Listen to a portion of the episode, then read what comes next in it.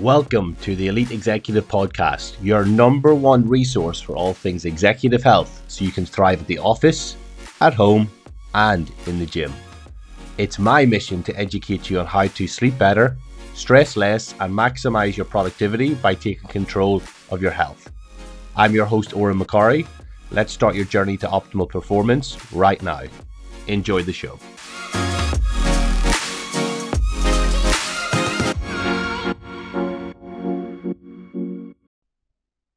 Welcome to today's episode of the Elite Executive Podcast with your host, Odhran McCorry. And today I am lucky enough to have access to an interview that I did back in February with Caroline Milne. Now, you'll recognize Caroline if you're a regular listener because she was on episode number nine, where I was interviewing her, and she has gratefully give us the recording from the interview back in February. So, without further ado, let's dive into me being interviewed today for the Health Hacks podcast.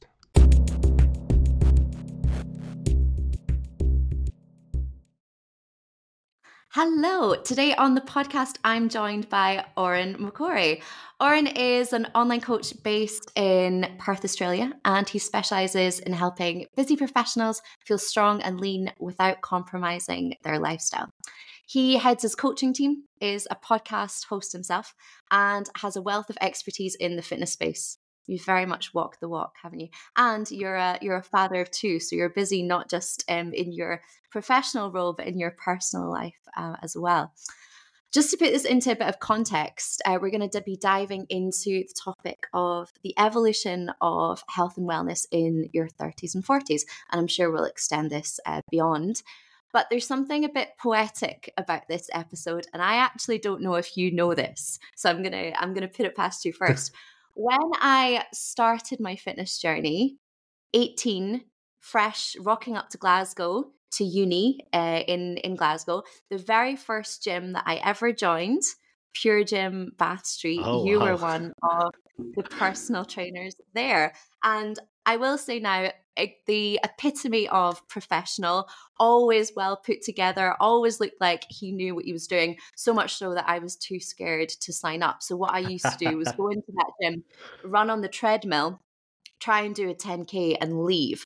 But you were one of the PTs in that gym when I was 18. And now, in our 30s, through circumstance and complete coincidence, we've run into each other again For sure. through business network and i just thought it was it was interesting because today we're going to be talking about essentially fitness maturity and how things change and develop across the across the decades and actually you've been present in in my fitness journey from the from the beginning and now we meet again so hi how are you um oh, uh, can we do a short introduction into into you your background and the clients that you help and change the sure. lives of um, present day yeah, sure. So I I've been kind of a nomad in the in, in the world since since uni. So originally from Ireland, if you draw a line between Belfast and Dublin, I'm somewhere in the middle, pretty much like an hour in between each um, on the motorway.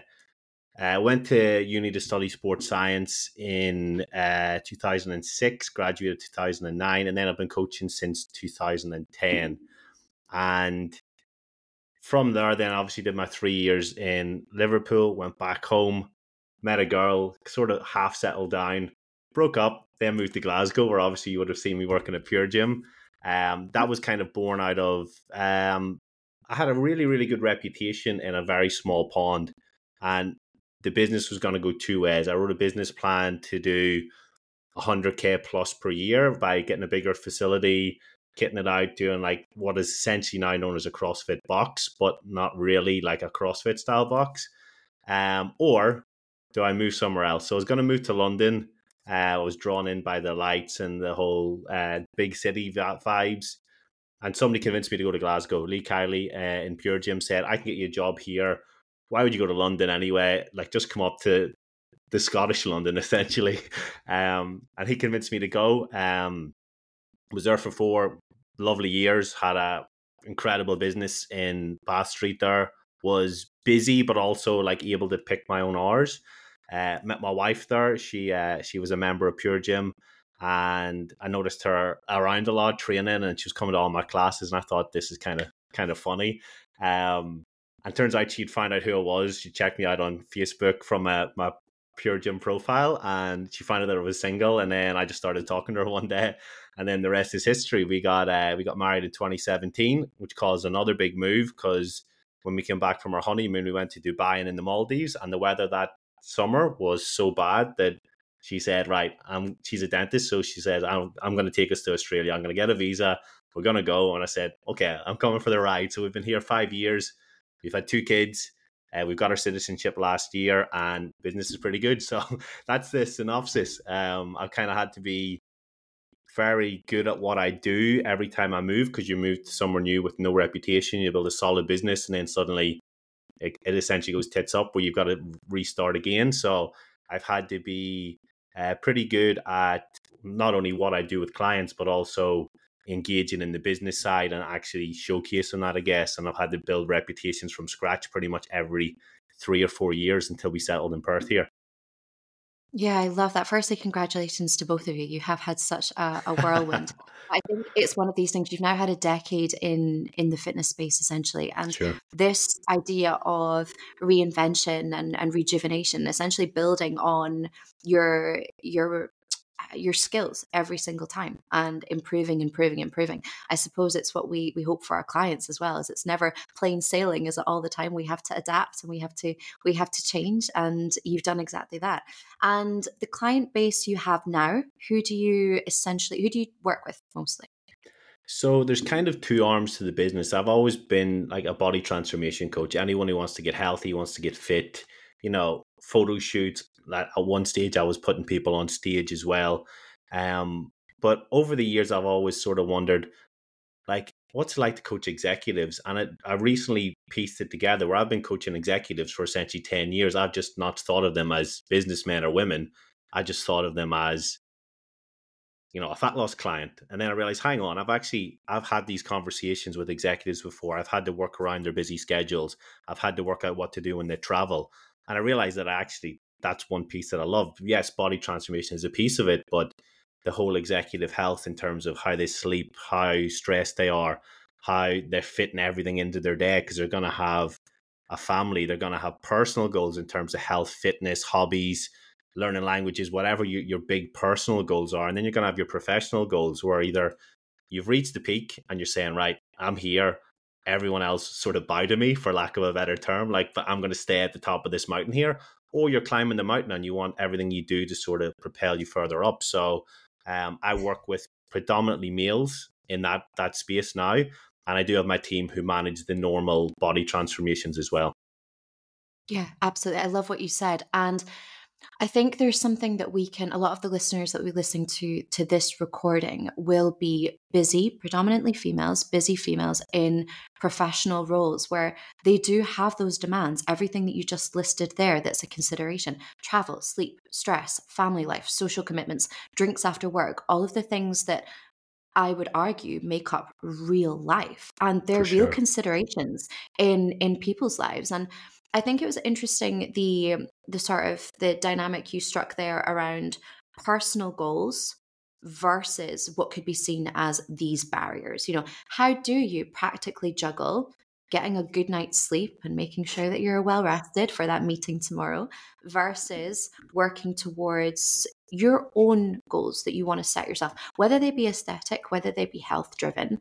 What is the dynamic there and why do people struggle so much with this?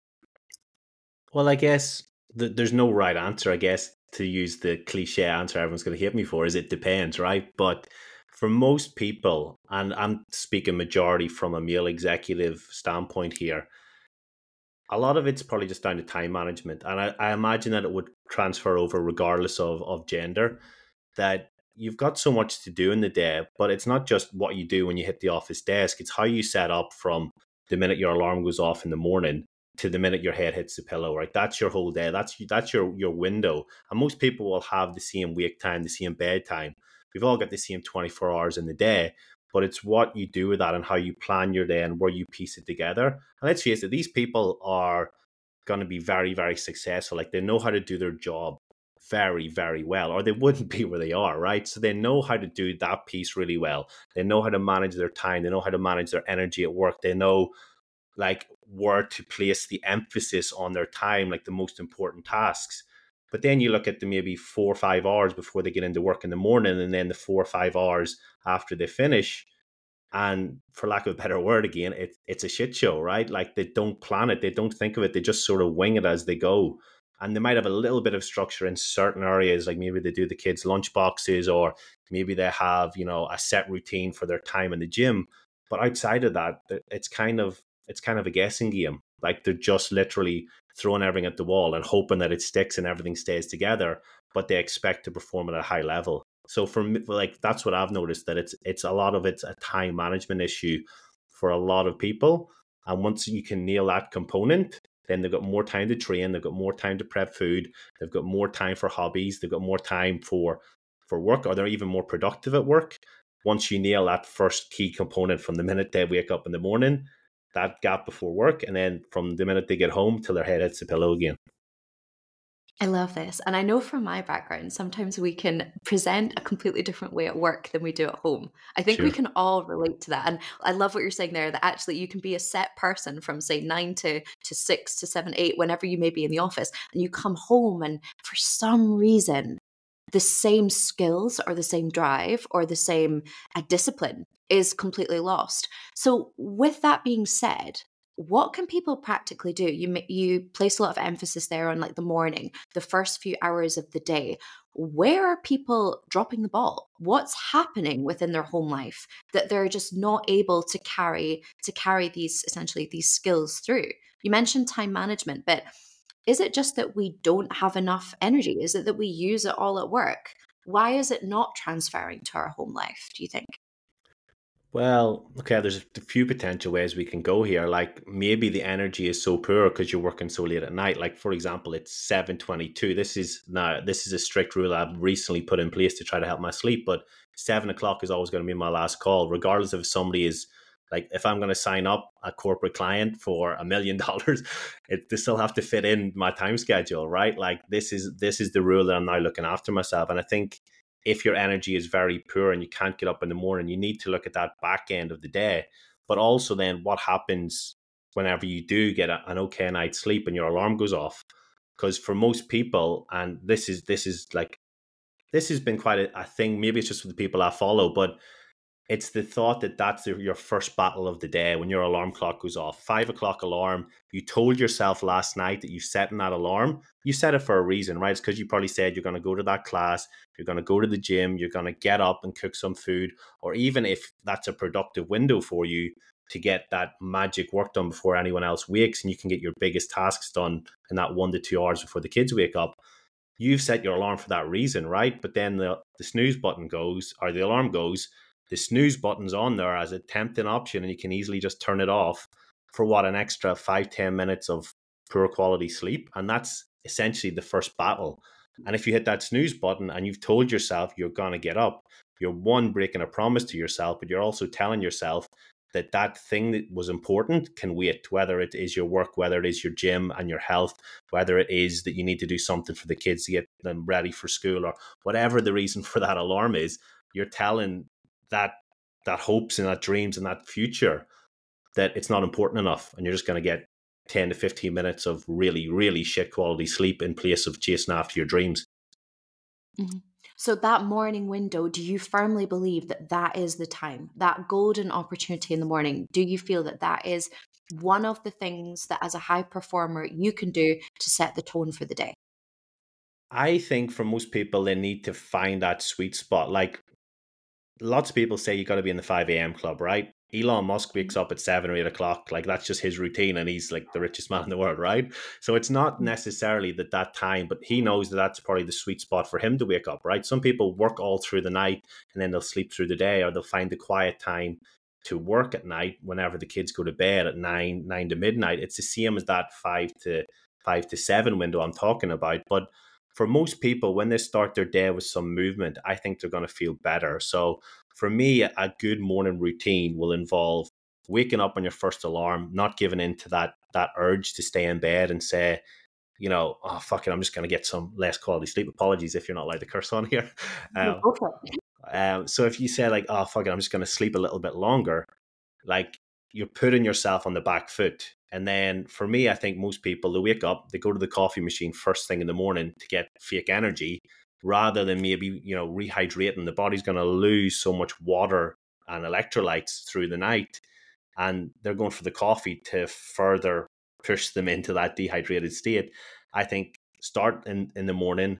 You wake up. You if you're if it's a work reason for getting up, you get up, you, you hydrate, you get into that task straight away.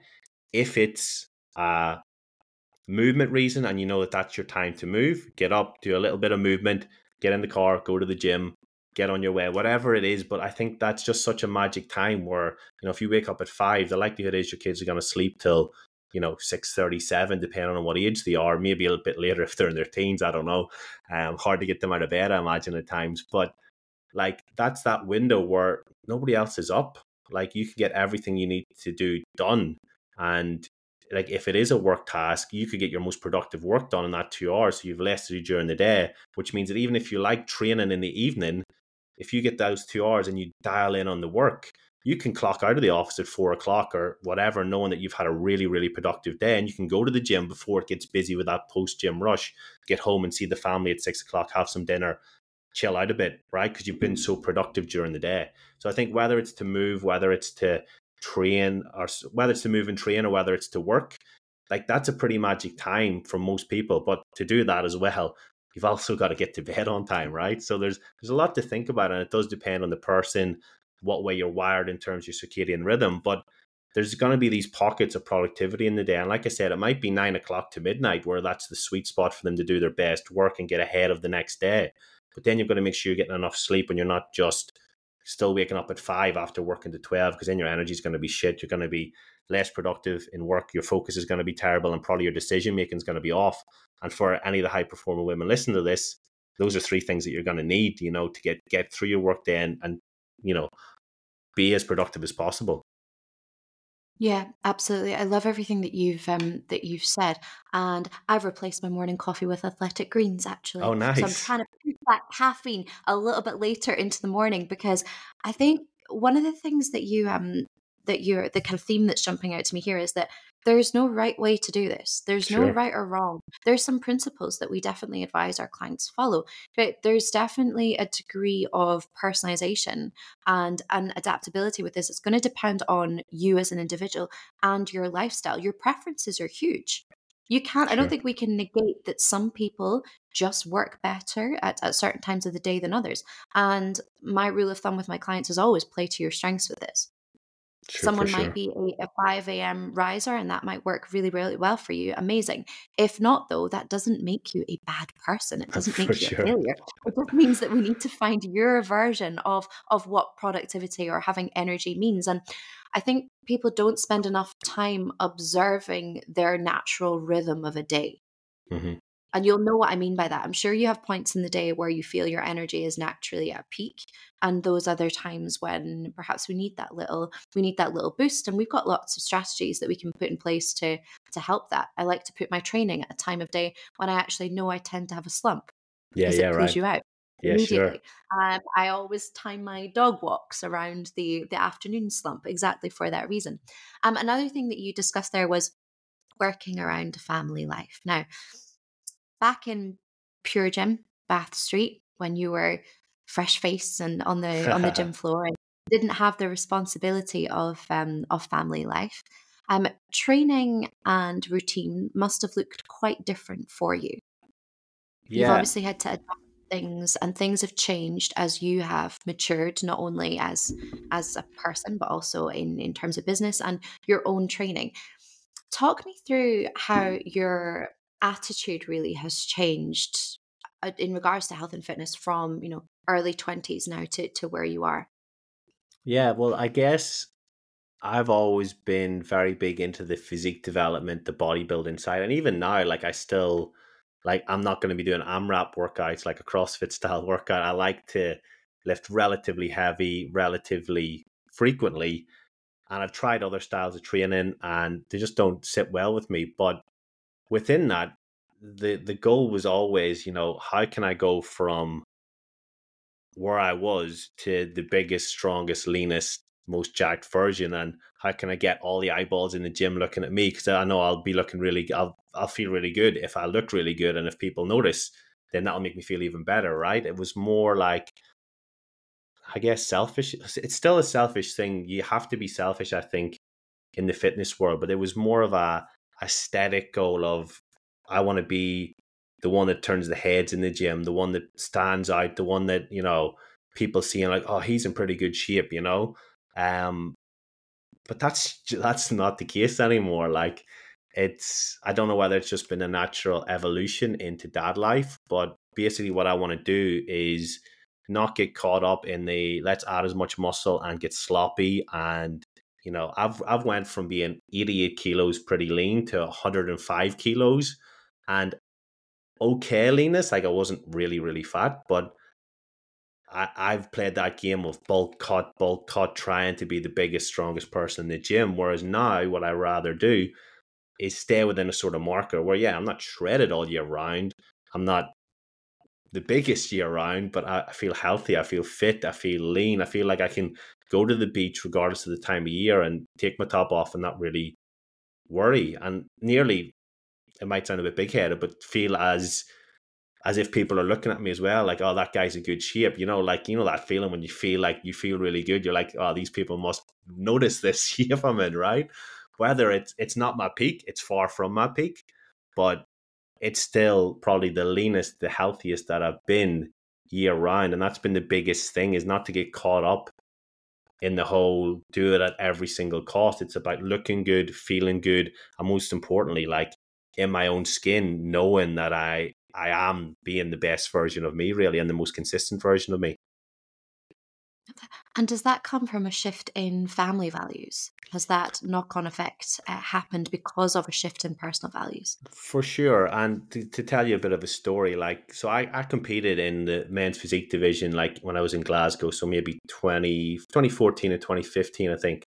Um, and then I went away from it. I just sort of did photo shoots here and there. Like I did a photo shoot before the wedding because I obviously dieted for my, my wedding and honeymoon. Um, and then I came to Australia and I kind of um, didn't do anything for about a year. And while we were here, uh, we were still on a two year visa. And we just decided, right, let's see if we can have a baby and let's see everything. So um, Evie was born in July 2019, about a year and a half after we moved over here. Um, but around the time she was about six months, you know, everything was good. The sleep was getting better. I noticed a trainer back in Scotland actually who had done a photo shoot again. And I hadn't done a photo shoot now since the wedding. I was reusing the same pictures for marketing. And remember, I was still doing a big uh, body transformation push and maybe trying to get, you know, competition photo shoot clients on board at the time. And I said, you know what? He's using all these new photos from this shoot he did two two months ago, and he looks fantastic. Like, let let me do another shoot. Um, and the story I'm going to tell is I remember being close to the end, and the last sort of five six weeks, I started to struggle. Cardio was up high. I was doing like thirty to an hour of cardio per day every day, plus my weights, plus being in a deficit. Um, the deficit alone in terms of the food probably wouldn't have done it, but it was just the amount of activity. I just felt tired all the time. And I remember um, living in the house we're in now, and we went down to a park, and it's down like a few big hills. And I can remember sitting in the park, and Evie was just walking around. She learned to walk pretty early, and she was like kicking a ball around. I was with my wife, and I was just sitting on the grass, and I was like, "Yeah, I can't, I can't really do anything." I was like, "This is this is pretty cool." Like we're sitting here in the sun in the park in Australia. It was probably you know getting nice weather, spring, and I was just like, I did a little bit, but I was like, you're gonna have to, carry the torch here, Esther. Like, I, I, I need to see my energy for getting back up these hills because I'm just done. And that's when I was kind of like, yeah, I finished the shoot. Obviously, like there was another four or five weeks. I just kept going and plodded through because I said I was going to do it.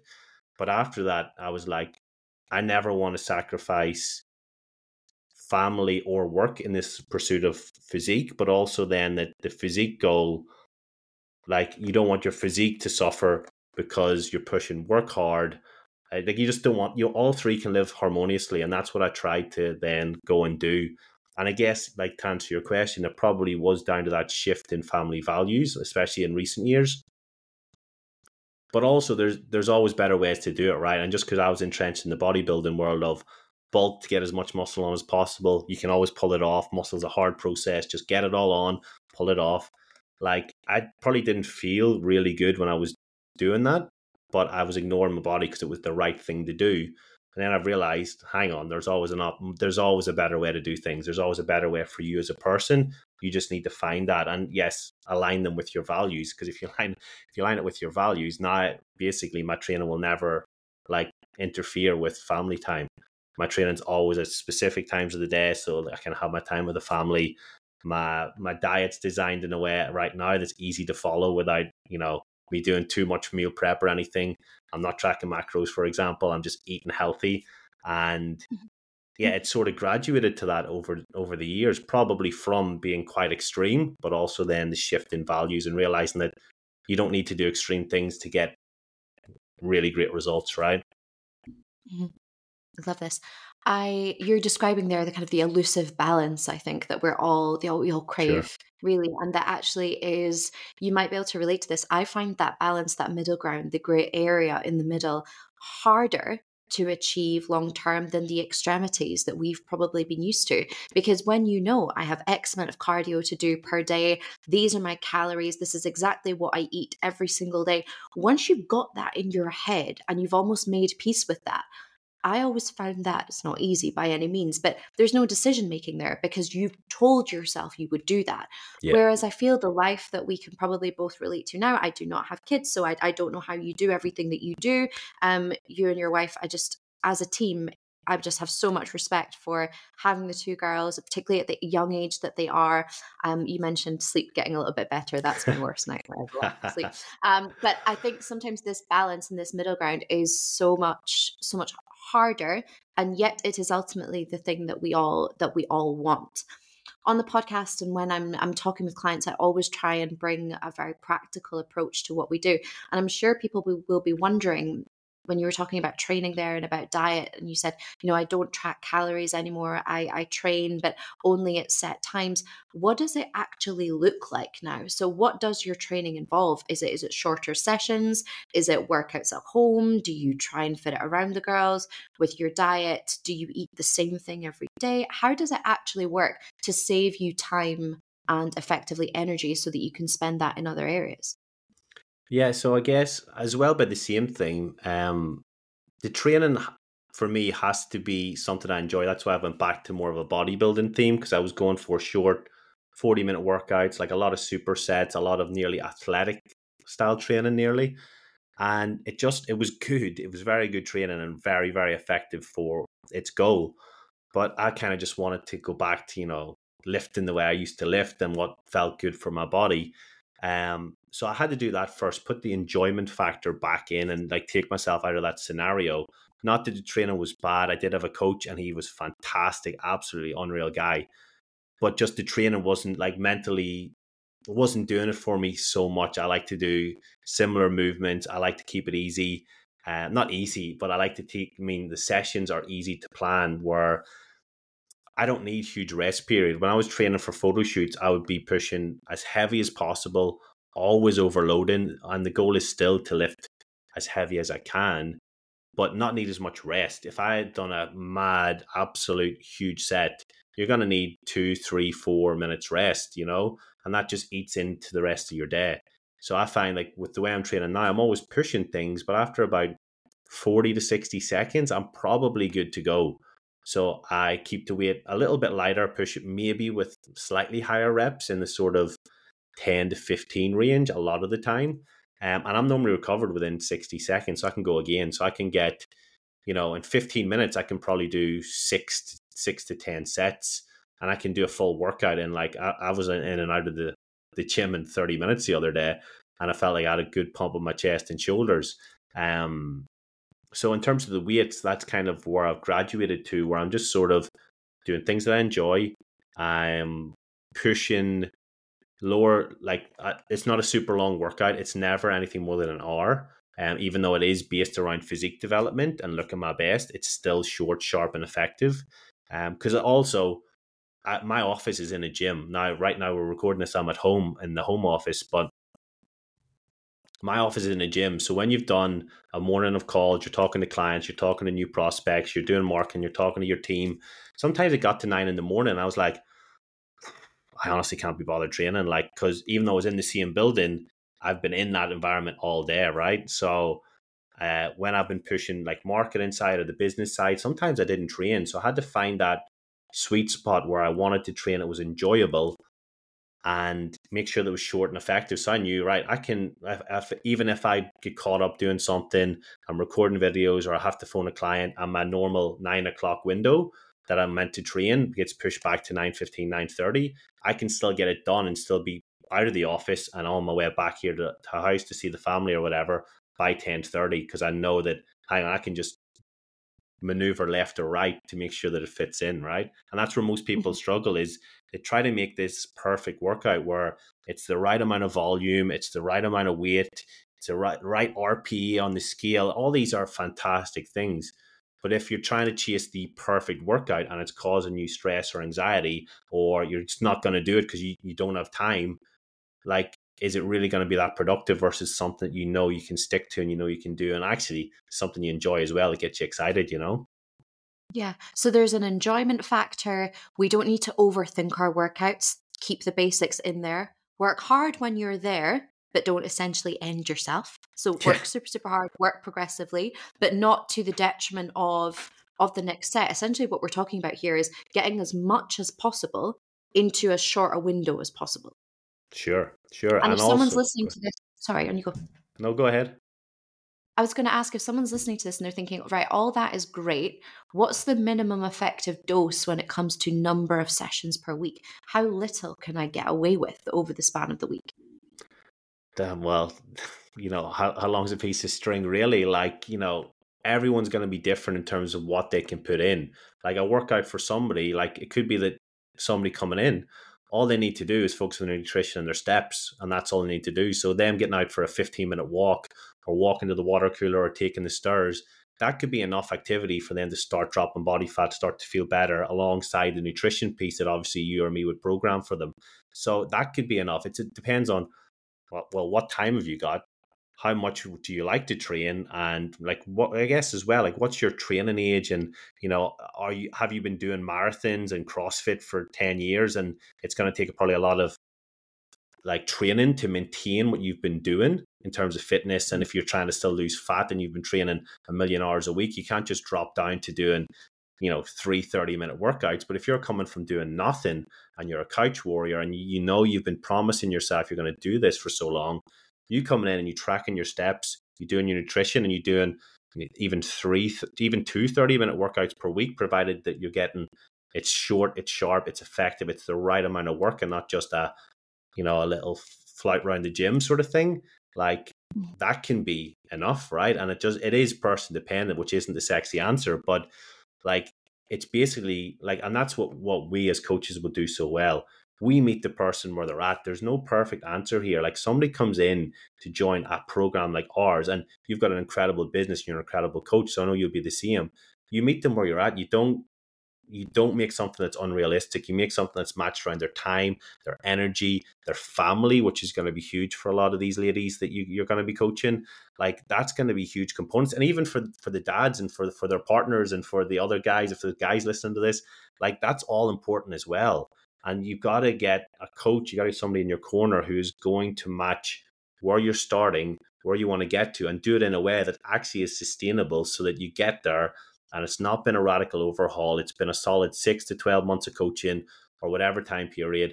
And it's been the right amount of stimulus to get you where you want to go while still allowing you. And that's what I was going to say before. Like a lot of these people will do a workout and they'll need to be back in the office. You know, they might train at lunchtime, they might train right before work. You can't do a, a set that, to use your own words, is going to end you and then go to office and expect to be performing at your best. It's meant to energize you with training. It's not meant to put you put you to sleep, right? So you've got to find that balance. And that's where, to be honest, I know it sounds like a shameless plug as two coaches, but that's where coaching comes in really handy because it is tailored to you. There's no real guesswork. Mm-hmm. There's all because I think people always have that misconception of how much can I possibly do, and I always say this to ladies that I want you to enjoy this not in three weeks, but I want you to enjoy this in three months. I want you to enjoy this at the end of the year.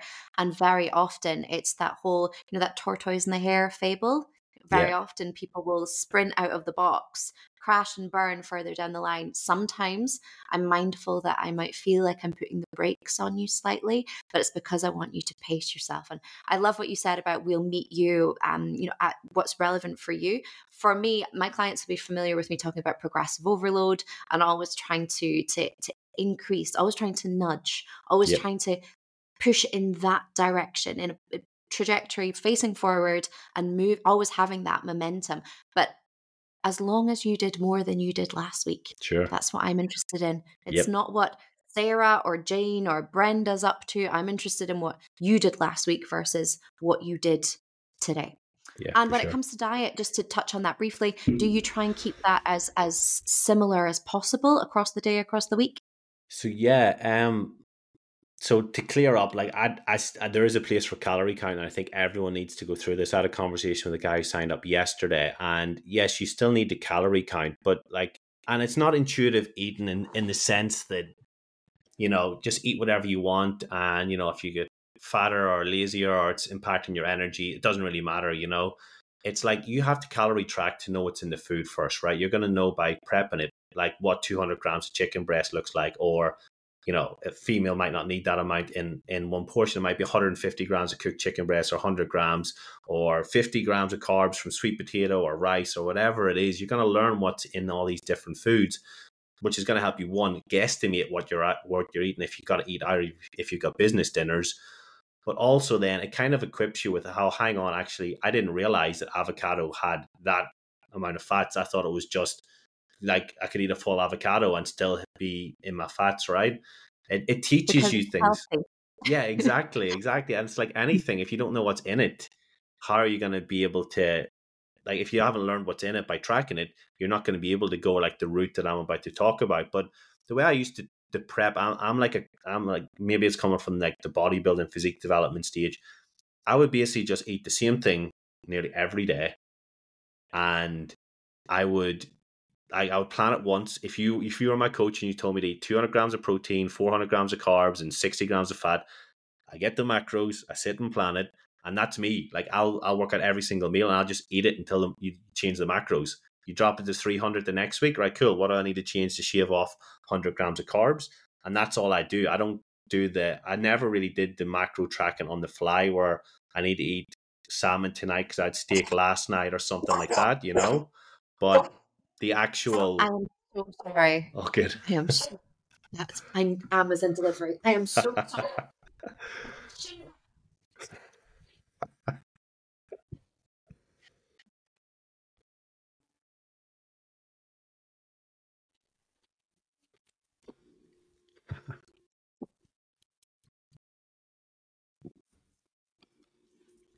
I'm so sorry. Oh, that wasn't even for me. I wasn't sure whether you wanted me to continue. I was like, let's just keep talking and I'll take your lead. I can educate. Honestly, I can. Shut up. so professional. Sorry. Okay. Macros. Um, okay, let me see where. Um, yeah, you can probably clip it together, so I'll just start where wherever I can remember. remember. I'm so sorry. All good, all good. Um, so you have to you have to track food for a period to know what's in it. And then once you know what's in it you can then start to just eyeball things. Not not not you have to be very very clued up obviously to do it but you know what's in the food you know what foods energize you you know what foods you should be eating and what you should food you should be avoiding. And then you can sort of just eat for more health and you know you still might then like for example i might decide wonder if my protein's actually adequate at the minute. I'll go and then I'll do what I said, where I'll say, I think I should be having these macros. Let me see if I'm where I'm at, or I think I'm eating these macros. Let me double check by putting it into MyFitnessPal or Cronometer or whatever whatever app it is. And then you do like a, a, a test to see, right? But basically what I'm doing is eating for what suits me and the business. So right now, just like literally the past month, I've started to fast, not because there's any magic in fasting, but just when I don't have to think about eating, I'm productive. And I work first thing in the morning from my desk at six in the office. I'll train mid morning. So I've got like three or so hours because of the different Australia's a bit of a time zone. It's hard to get America, kind of hard to get Europe. So it's kind of like you've got to you've got to work when you need to. So I'll do like three hours of work and I feel really productive. I'll still train fasted because I still feel good. I still feel energized. I'm not thinking about food. And then I'll not I'll break the fast whenever I feel appropriate. It's not like a I need to get the X amount of hours for certain windows. I just feel really good when I'm not focused on food. And I'll basically have a heap of chicken done up on the barbecue, really simple, but really like really well seasoned and really nicely cooked. And I'll have a heap of salad with it. I'll decide what I want to have. I might have a heap of avocado one day, throw some nuts in the next, lots of carrot, tomatoes, uh, peppers, you know, what whatever it is. And then I have a, a big uh, smoothie, and I'll have it depending on when I feel I need it in the day, depending on what I've got on that day. And I just have like whey protein with some oats and berries and peanut butter and creatine. And that's me pretty much sorted like three meals, and it means I can be productive. I'm not thinking about food, and I'm I'm trying to just make healthy choices with it. And I think that's where like executives probably get a bit bogged down with, you know, oh, it has to be perfect and I've got to track all these macros. But even like the precision nutrition, you know, the fist, the hand guidelines that they put out, where it's like a fist of protein, because obviously your hand's going to be subjective to your size. So if you've got a smaller fist, then you're going to have smaller protein, right? So um, even something like that starting off where it's like a guideline of, oh, hang on, let me just put my hand over my food. Yep, that's about a fist worth of protein. That's about an open palm's worth of carbs or whatever the guidelines is. Things like that can be really good. And I think you don't necessarily have to overly track if it's not where you want to be. Like some guys, it's great. I, had a guy, he's dropped 10 kilos in eight weeks because he really needed to, but he made a lot of lifestyle changes. But it was a struggle for him for that first week to learn how to do everything. But look at the result. He's now 10 kilos down in eight weeks, and then we can progress to more loose training or move his calories up. Like for something extreme like that, or if you want to go on a bodybuilding stage, do a photo shoot, you need to get extreme. You need to track pretty much everything that goes into your body. But in my experience from normal people and high performers, you need to find what works for you, and it has to be, it has to not cause any anxiety and something you can actually stick to the entire year round. I can see myself doing this diet for the whole year now. I wouldn't have said that a year ago. I would have been like, how can people fast to midday whenever like I'm starving at six o'clock? I need to eat as soon as I wake up but it's just a mindset thing. And I've just found I feel feel great at it right now. And once you find something like that, I guess you just got to double down it and then get really good at it. And that's where, like, if you were coaching me, you could then say, right, okay, yeah, that's great. That sounds great. But could we maybe just track that protein just to double check that the two scoops of protein plus whatever chicken you're having is enough for your full day? And it's like, great, I still get control over my, my chicken and my, my whey shake but you're just then like filling in the variables and you're just saying this is great because it's sustainable. Let's just make sure you're ticking all these boxes and you're kind of just shifting me left or right rather than saying no you've got to track every gram. Because like if if you try to do that for me right now i probably wouldn't buy into it so some people will buy in some people won't right? And i don't know if that really answers your question but that's kind of just what i'm doing the reason I'm nodding my head and I'm grinning so much is you are literally, we're completely on the same page when it comes to coaching styles, first and foremost. One of the first things that I ask ladies to do is to design their plates using their the hand method. Yeah, because nice. let's let's call a spade a spade and let's be realistic. You will not always be able to pick up your phone and scan a barcode. Sure. You're going to be out for dinner, someone's going to make dinner for you. You're going to be at a work lunch, they're going to provide the food. You will not have that opportunity. And for me, I think what you're you're describing there is this really nice balance between principles and a framework. So you give yourself this framework. This is what I do. These are the principles I follow, but I'm not going to be so militant about it. Like this happens at this time, this happens at this time. And you've essentially taken a lot of the decision making out of your day. Because exactly. for lunch, you have like a, a grilled piece, piece of protein and salad. What that salad looks like, it doesn't matter. Mm-hmm. Have what's there when it's there. Fat source, you're going to include it. It doesn't matter what it is. And I think this is where people really really can be their own worst enemy because they they tread the line between intuitive eating, but when they call it intuitive eating, they're really saying eat whatever I want versus follow this meal plan. And I try and find and walk the tightrope that's somewhere in the middle. And I, from what you're describing there, I believe that it's what you do too. So there is a framework there, but it's not an absolute. It's not, I, I must follow this to the letter. And I was smiling as well because it's so interesting you've said that. I've started fasting too oh, as oh, wow. of the start of January and absolutely love it. Like, but I'm talking till like 2 p.m.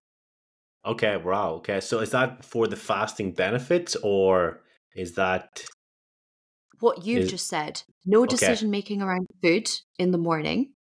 Yep. And I find my cognitive function has just gone, I'm so clear yeah, in the right. AM.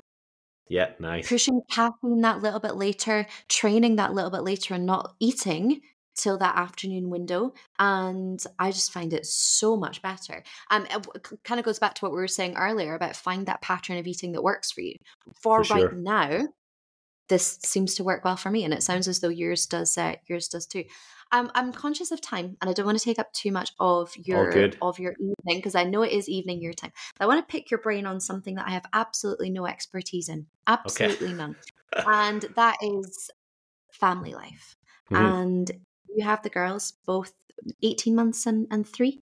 Yeah, yeah. So they're 18 months they're, and three and a half, yeah. Um, there are obviously considerations, and maybe I should have got your lovely wife Esther on rather than, rather than um, to ask around a lot of the barriers ladies will very often face when it comes to particularly young families is the the consideration around sleep mm-hmm. and is the consideration around obviously kids uh, apparently they don't work to a set routine apparently you can't yeah. like turn them off or There's snooze no them or yeah. mute them don't work to a routine um i hear this um when it comes to juggling this and your own goals i mean what what can you do what are the what are the I don't know. What are the guidelines? What are the what advice would you give someone who's trying to navigate essentially new parenthood? Okay, so this this is probably a hard one for me to answer because, like you say, like I'm from the male side. I'm very lucky that my wife is absolutely incredible. Um, she still works part time, and she, like I couldn't do what I do without her taking the majority of the lifting work with the kids. Um, so yeah, credit to anyone who is doing anything, regardless of the role, regardless of where they are, regardless of if they're you know a stay at home mom or they're you know uh CEO of a company or you know a director of a company, whatever it is, like it, it takes a lot, and it's probably not the right thing for me to to talk about. But from my perspective, like the the biggest hurdle, especially in that new mom phase, is is not about time management. It's not about sleep. The biggest hurdle is that you've got this little bundle of joy, and you've got to look after it, right? And then what happens is you stop looking after yourself and then you're always like I've talked to ladies who uh, their kids are grown up and they're still not putting themselves first. I think you've got to if you like to train before the baby came, if you like to have hobbies, you've got to find a way to get back to that. Whether it is asking your partner, "Hey, listen, I need to go and start the gym again." Like, when are you okay to have have the kids? Like, there's times where Esther, like the kids will be sleeping. Esther, like, I'm to go to the gym now. Is that okay? And I'll be like, Yeah, I'm just working in the office here. That's fine it's like that conversation and it's working it out with like the it's a teamwork, right?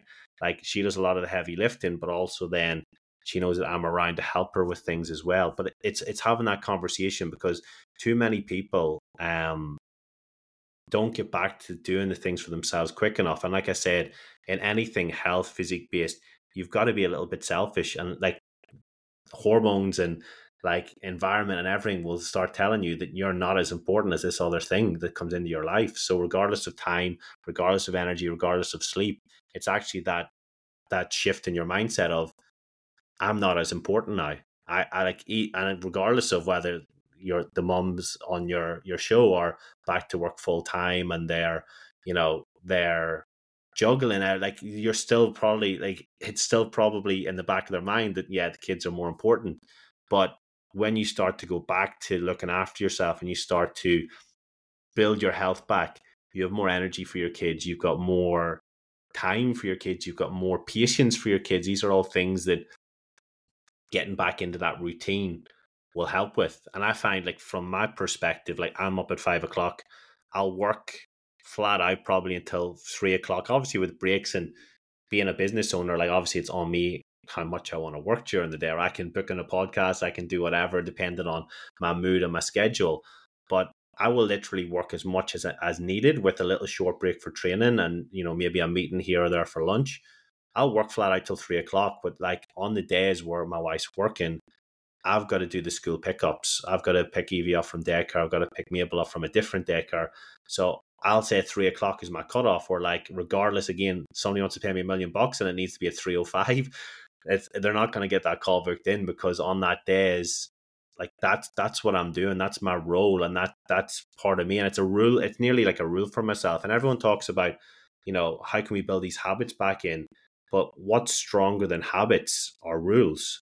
If you say that you know you don't eat meat, then it's not a, it's not an issue to turn down a cheeseburger. You know, if, if you say that you know I I'm not going to touch my phone at this time, and it's something I'm not preaching to the choir here, like we it's something I'm still working on. It's something I need to get better at. But I find my energy, my mood, my stress levels are better whenever I have that hard cutoff of three o'clock to bedtime, which is literally right before I jumped in this call with you.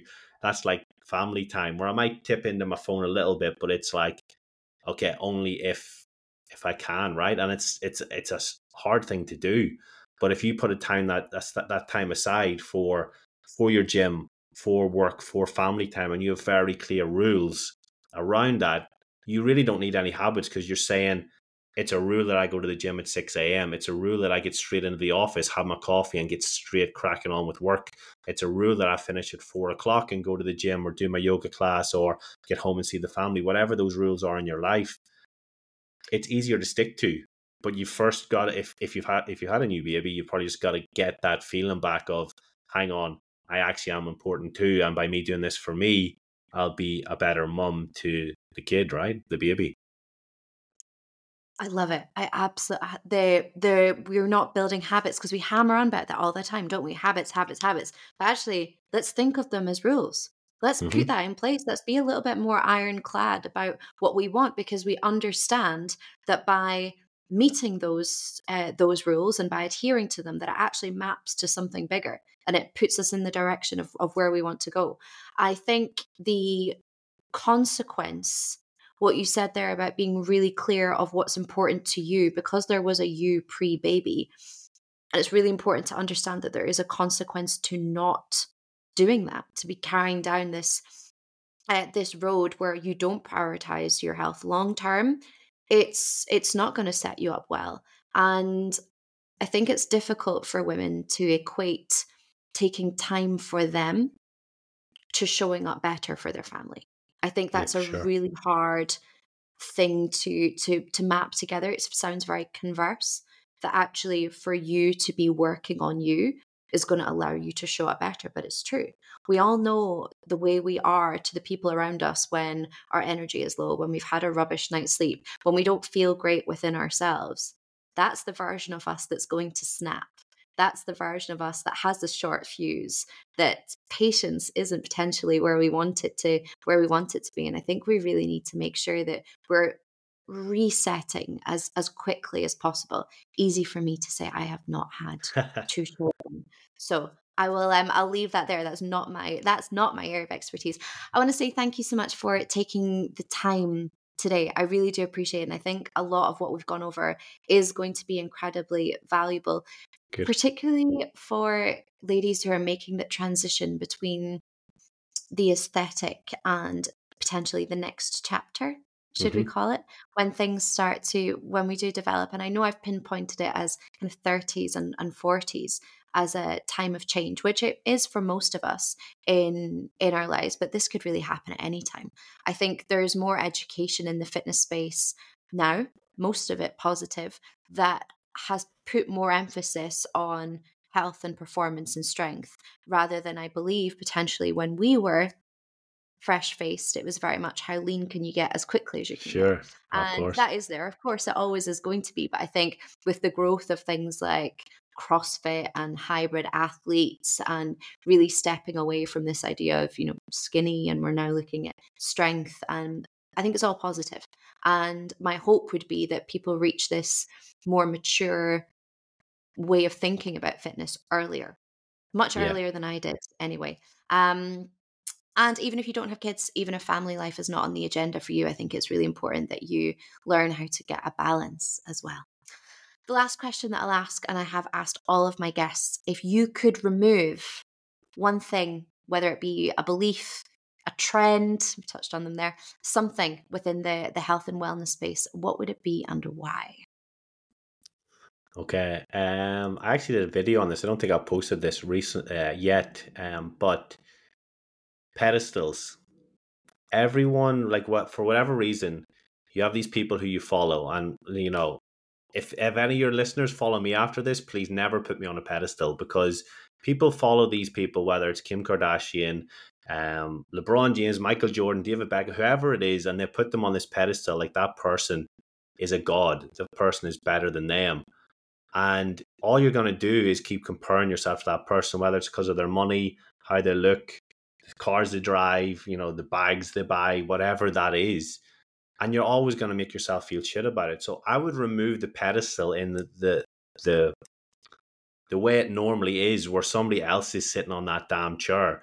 You need to get yourself on that pedestal because if you can't be your own cheerleader, then what what the fuck is the point in doing any of this mindset, health work, everything else? If you're always going to keep looking to somebody else and keep wishing you were you were them, like people will be looking at you and they'll be saying, "I want to be like her," like as in like you're you got somebody up here, but people are looking at you saying, "I want to be like that person." So if people just realize how good that they've got and that people would probably give their left arm to be in the position that they're in look how they look or like have the lifestyle that they have they'd they'd realize hang on i'm actually my own superhero in this story and you need to just get rid of that pedestal I love that. I think it happens. it happens. It's an inevitable part of human nature, isn't it? But I think it's gone sure. to a point when it's to our absolute de- detriment. So we do it so much now in so many areas. And you could have different superheroes in different arenas, sure. whether it be business, whether it be physique, whatever it may be. I think we do that. We do it a lot, and very seldom do we look in and say, "Well, actually, why don't I compare myself to me last year? What was exactly. I doing this time last year? What was I doing before?" Um, I certainly don't like to do that too much. I like to look forward. That's it. That's and it's hard to visualize the the future, though, isn't it? It's hard to visualize what you want for yourself if you don't allow yourself to believe that it's possible. I think that's a very that's a definite trap people fall into. Yeah, I think so. But like, if you think about the typical talking about superheroes and that the typical hero's journey, right? It's you start somewhere in that pit of despair, and you got, you know, you hit the rock bottom. It always happened. It happened in Rocky. It happens in Star Wars. It happens in every Disney movie you've ever seen where there's a big struggle. And then what happens is you come out at the end, and you know it's a fairy tale ending, and you know I'm crying watching Frozen and all this the things that happen, right?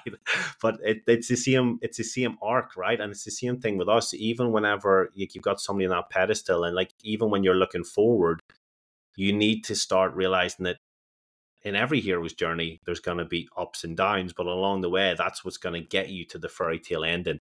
And the fairy tale ending is whatever you want to do and whatever you do consistently enough to to get it done, right? And everything that we've talked about in terms of the rules you've got, putting yourself first, that all comes into your hero's journey, getting people off these pedestals.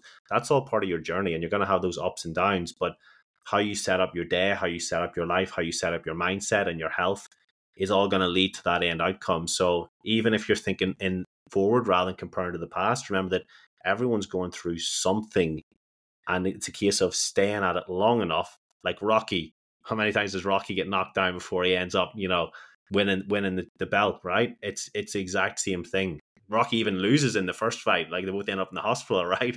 Until he ends up winning the belt in the second one, right? Everyone has these arcs and everyone has these stories. And wherever, whoever's listening to this right now, I mean, you sitting here, we're in the middle of our own bloody story and we need to make ourselves the hero of it. So if that's one thing that we can like get out of out of this whole thing, that that is what I would probably like like to leave the mark on whoever's listening.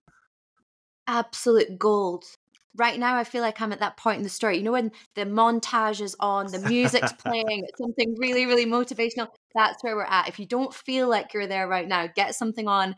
The next time you're in the gym, put something on that uh, emulates that, get it pumped up. And that's a really, really amazing way to close today's podcast. I want to say thank you again for your time. I realize that this is the this is the last call of the day, isn't it? You've got that rule yeah, that you have to. I do. To. So we'll um we'll uh, obey that rule. Thank you, Odhran, for your time. If anyone wants to find out more about you, if they want to contact you, if they've got any questions, where are the best places to find you? Uh, Instagram is probably the easiest to go directly in touch. LinkedIn as well. My name is spelled kind of funny. Obviously, it's probably in the, the notes, but my name is spelled O D H R A N. Uh, M C C O R R Y. You can get me on LinkedIn. You can get me uh, on Instagram, like I said, or you can just email me at hello at odhranmccorry.com and um, we'll get get any questions answered. Or if you guys need a kick up the ass motivation and an extra dart, we can uh, maybe arrange uh, a, a second one down the line and we can touch base on how your story is developing with the podcast and how that your journey hero's journey with the podcast is inspiring heaps of people. I'd love to jump back on and talk about that. We'll need to do this. We'll put it in the diary and we'll come back and say, remember in January when we recorded yeah. this? Where are we now? I love that. I will, of course, link all of your details in the show notes. Thank you so much for ti- your time and we'll touch base very soon. Thank you, mate.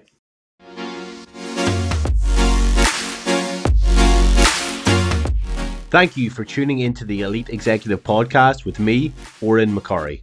If you want to continue the conversation about anything in this episode, or if you have any questions around your own health as a busy executive, then the best place to connect with me is on LinkedIn. Just go to linkedin.com forward slash executive health coach to find my profile. Once there, please send me a connection request, and I'm more than happy to discuss your personal scenario. But for now, have a great day, and I'll see you on the next one.